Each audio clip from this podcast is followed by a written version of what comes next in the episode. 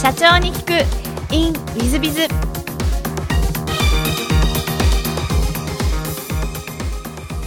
本日の社長に聞く。In ウィズビズは株式会社ピアラ代表取締役飛鳥隆夫社長様でいらっしゃいます。まずはプロフィール経歴の方をご紹介させていただきます。1999年早稲田大学法学部卒業。大学時代から店舗運営出版社など業務経験を経て卒業後トリンプインターナショナルジャパンに就職。最年少で通販カタログ室長兼直営店マーケティング室長になられていらっしゃいます、えーその後お株式会社ピアが設立。代表取締役に就任、えーそして2018年12月には東証マザーズに上場されていらっしゃいます。2020年には東証一部に、えー市場買いをされていらっしゃいます。東証一部上場企業の社長様でいらっしゃいます。飛鳥社長様よろしくお願い申し上げます、よろしくお願いします。えーまずは、えー最初のご質問なんですが、えーご出身はどちらになられますでしょうか？出身は愛知県名古屋市になりますね。小学校中学校時代の思い出なんて何ございますでしょうか？そうですね、まあ、ちょっと親の関係上で3年ごと転勤することが多くて、まあ、本当に名古屋、大阪、名古屋内でも結構移動、学区が変わったりとか、まあ、本当にやはりそこでこう急にまあヤンキーが多いような学校に行ったり、まあ、本当に真面目な学校に行ったり、まあ、どうやってコミュニケーション的に人に入るかっていうのは、結構そこで学んだので、それはすごく役に立っているなと思いますね。なるほどなるほど。高校はどちらでいらっしゃったんですか？高校の時は、えー最終的に名古屋にまた戻っていまして、えー名古屋市立木里高校というところに行っています。えー高校時代のなんか思い出とかございますでしょうか？高校時代は、まあ、結構そこがかなり自由な結構まあ頭のいい学校ではあったんですけど結構自由な風習とあと音楽があるっていうちょっと特殊なところでもあったので、まあ、そこでこうバンド活動やったりダンスやったり、まあ、部活もやってるんですけどもともと小中アイスホッケーみたいなこともやっていてクラブチームとなんか部活って別でやっていたり結構いろんなことをとにかくやっているタイプただ習い事としても転勤族なのですぐ終わっちゃうというか。変わってしまっていて、まあ、その時は結構多趣味でやっていたんですけどその頃からアパレルにはすごい憧れがあってもともと多分文化服装とかそういうところに日本のデザイナーさんが出かけてた時今でも人気のコムデ・ギャルソンとかやっぱりそういう人たちが出た時にはすごい憧れてましたね。あ高校時代。あファッションとか。今アイスホッケーをやられてたとお話なんですけど、名古屋でアイスホッケーなんてあられるんですね。名古屋で皆さんが有名なところ安藤美希とか浅田舞とか全部あの大須にあるスケートリンク場の先生が有名なんですけど僕もそこでスケート教室を入っていてちっちゃい時ですね。でスフィギュアに行くかアイスホッケーに行くかどっちか選べって言われてフィギュアは無理だなと思って アイスホッケーに行ったっていうなるほど。例なんで、まあ、皆さんがよく知っているあの本当になぜ名古屋にフィギュア強いのかって多分一人の先生がすごいんですけどそのリンクでやってましたね。なるほど、はい。もしかすると、フィギュアやってたらフィギュアになったかもしれないです、ええ羽生結あもうまあそうです。をその時男子は誰も人気ないんで 伊藤みどりさんというあの、はいはい。初代の方がいらっしゃってでもその同じ先生が多分浅田真央さんとか安藤美樹さんとかみんな同じでしたね。ええ。山田先生からそうですそうですそうですそうですあの方がずっとやってる横でスケートでアイスホッケーやってました。えーちょっとあの飛鳥社長様の経歴としてはそういうのなかったんでちょっと驚いておりますけども、はい。そうですかそうですか、えー、とその後大学を早稲田大学工学部に、えーのご入学されてなんか選ばれた理由とかあられますか？そうですね。もともとは先ほど言ったアパレルがやりたかったので本来は高校名古屋だったんですけど文化服装しかも専門学校の方に行きたかったんですけどまあそれだとなかなか親も納得はするわけもなく、まあ、もう一つはその企画なんだろう自分で話して何かこう変えていくっていうのを弁護士っていうのを一つ目指していたもう一個でもあるのでまあそうすると僕は一浪してるんですけどやっぱり早稲田中央みたいな弁護士になりやすいところっていうところに行きたいなと思ってました。なるほどで大学時代の店舗運営とか出版社などを大学時代に運営してたんですか？運営したというか出版社は、えーそういう出版社の、まあ、バイトでライティライターとかそういうものを手伝ういわゆる編集者のアシスタントを手伝う。店舗はモバイル携帯ショップとかその時流行っていたのでそれを任されるバイトなのに任される。店舗ごと任される運営任されるみたいな感じだったので、まあ、そういうのをやったりまあどちらかというと最初やっぱり入ったんですけど今の早稲田はすごい綺麗ですけど当時は8号館って冷房もなくてボロボロで地下1階に小研究会があってそこに入らないとまあなかなか用紙に会えなかったんですけどアパレル好きで自分としてはかなり違う異世界の状態があったので、なかなか難しいなって言ってからちょっと他のことにも興味を持って、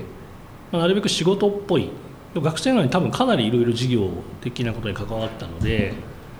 まあ、例えば店舗運営でも、まあ、本当に月賞からその時の PL というか販管費計算とかそういうのもやってましたしあと編集の基礎を学んだりとか、まあ、そういうことをいろいろ経験させていただいて結構普通に実はサラリーマン時代稼いだ。はあ。の大学から普通に就職する新卒よりは稼いでると思いますね全然。はい。あなるほど。じゃあもう弁護士の方は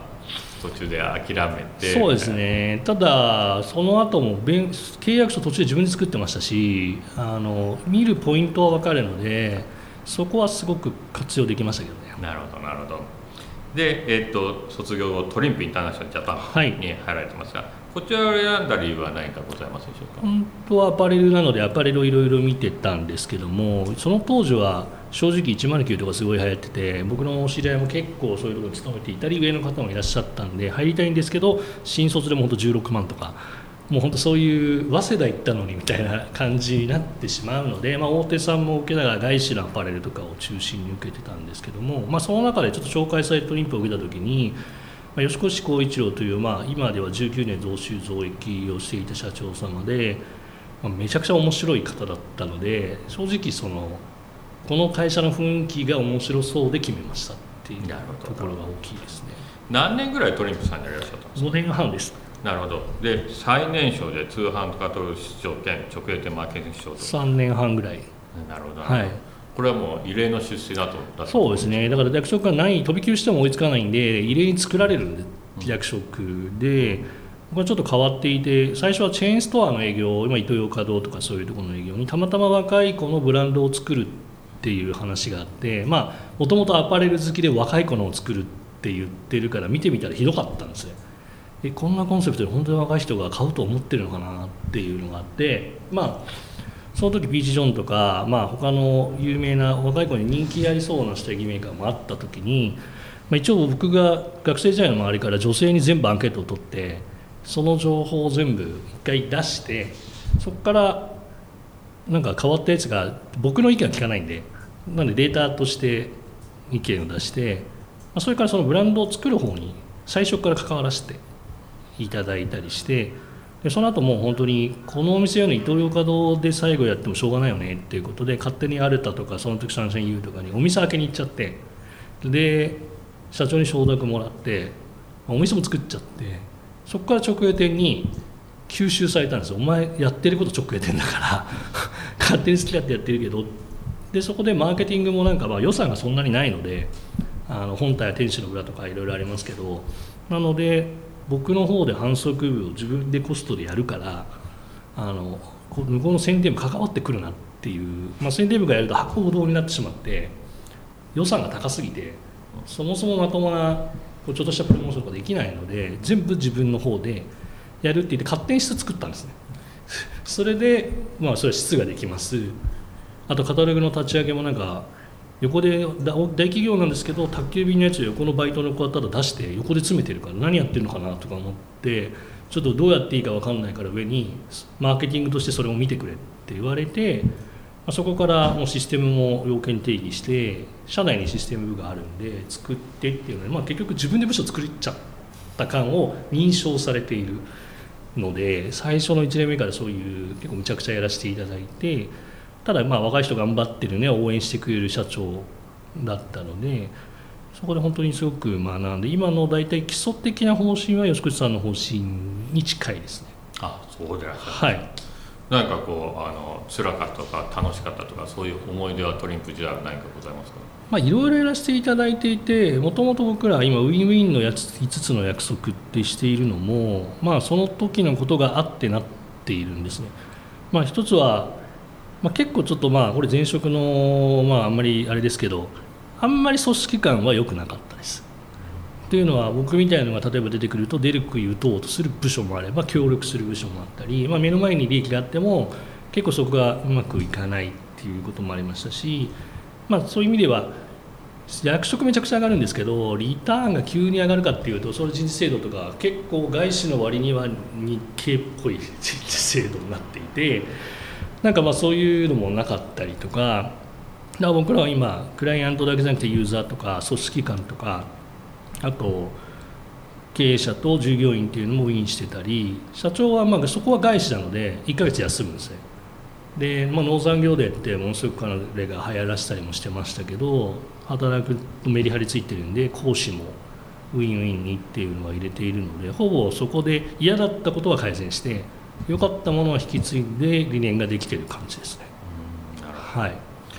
これやめて独立するきっかけっていうのは何かあられたもともと独立の部分で、まあ、そういったもう周りの環境下もあったしまあ、好きにやりたいんだったら自分で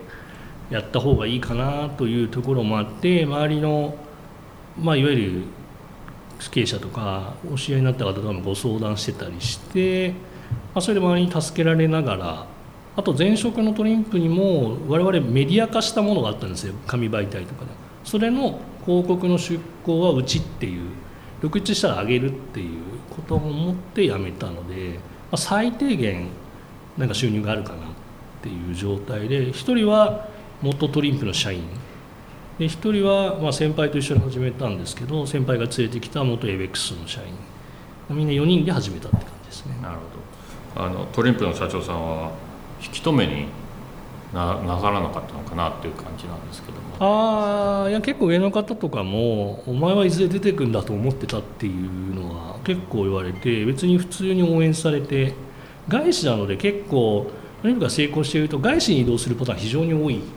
です。皆さん結構今でいくと多分ユニクロさんとかあとまあデニムのあのところリーバイスだったりとかいろんなところに結構移動されるんであまりそこにずっと働き続けるっていう風習ではないですね。ちょっと外資っぽいところがあって。はい、なるほど。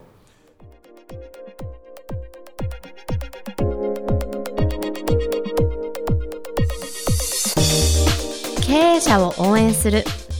社長の孤独力番外編。本日の社長の孤独力番外編は9章の1項頭の痛い問題ばかりで心の休まる暇がないというテーマでありまして、えー、本にはですね社長である以上悩みがあり続けるのは当たり前諦めろ。あのこの本ですね「社長の孤独力」というタイトルなんですがこの本本当の最初の仮の題は社長の悩み力だったんですね。でなんでかっていうと社長って悩みばっかして、えー、この課題が解決できたら次の課題が来る。次の課題解決ではまたその次の課題が来るという感じでずっと悩み続けてるのは社長業ですよね。まあ私自身社長業やりまして、えー、もう丸10年ちょうど経ちましたが、えー、まあまだ悩みいっぱいかかってますね。多分これ社長業辞めるまでですね。もしかしたら社長業辞めて死ぬギリギリまで悩み続けてるかもしれない。だからそんな感じですよね。ある時社長仲間がこう飲みに行きましょう新谷さんっていうか「いいよいいよ」と言って言ったら「こんな問題あんな問題右腕がこうのこうのああだこうの」っていろんな相談来た時「あそれ普通だから」って私答えたら「普通なんですか？社長ってみんなそんな悩みばっかしなんですか?」はいそんな悩みばっかしで私もみたいな感じでですね私私も話し始めたら「新谷さんも一緒なんですか？嬉しい」とかですね言われたこともありますし、まあ、あのマネージャーやり始めてからは、まあ、とにかく上司辞めたいなと思って辛いですからね上司業はねなと思ってたんですが社長になり始めたらやっぱりねあのさっさと死にたくなってくるんですね。面倒くさくなってくるって。で毎日毎日死にたいと思った。ら365日中まあ大体360日ぐらいは死にたいなと思うぐらいでそれが359日になったらするとちょっと今年はいい年だったなぐらいのことを思うぐらい。それぐらい悩みが深いし悩みが多い。なんて話を他の社長仲間に、まあ、面談したり酒飲んだりしながら冗談っぽくお話をすると「新谷社長もそうですか実は私も一緒で」みたいな方は普通なんですね。多分今日ここをお聞きお聞きになってる社長様方の多くは当たり前で俺もでさって言って今いっぱい喋りたいこといっぱいある方いっぱいいらっしゃるんじゃないでしょうか。まあそれぐらいですね。ストレスもたまるし、えー、プレッシャーもかかりますしまあまあ嫌なこともあると。まあ酒飲むかゴルフするか。まあ女性に逃げる社長さん男性に逃げる社長さんもいらっしゃるかもしれませんが何かストレス解消しないとやっていけないっていうのはこの商売ですね、まあ、ストレス解消はないけども仕事ばっかりやってるけども悩みから解放されることはない。というのが社長業ですね。ですのでもう諦める。悩みがあって当たり前ぐらいのことを考える。まあこの本の社長の孤独力本当のそのその最初のタイトルは社長の悩み力だったねいっぱい悩んだ人はいい経営者になるよというふうに思っていただけたらいいんじゃないかなと。まさにこの9章の1個がですねこの本のまあ社長業の応援本応援歌じゃなく応援本みたいな感じで書こうとしてたのでそういう感じで悩みが多くてもいいんじゃないの？一個一個解決していこうと。でもずっと悩みは多いよ。諦めよう。いっぱい悩んだやつが社長としては成功するんだみたいな感じになっていただけたらいいんじゃないかなと私自身は思ってます。いかがでしょうか。まあ私も本当に悩むばっかしでまあここではちょっと多くの方が聞いていただいてるんで多いとですね1万人以上に聞かれちゃうのでちょっとあの変なこと喋ると大変なことになるんであまり喋りませんがいっぱい悩みあります。ので一緒に悩みましょう。そんな感じでいかがでしょうか。本日の社長の孤独番外編はここまで。また来週。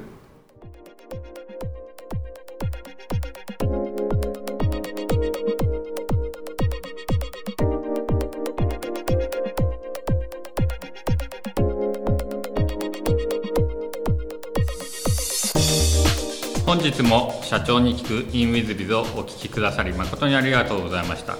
えーこの番組は2017年1月から毎週配信を続けております。これまでにたくさんの成功社長成功経営者のインタビューをお届けしてまいりました。その内容は全てテキスト化いたしまして私ども WithBiz が運営するウェブサイト経営ノートでも閲覧いただけるようにしております。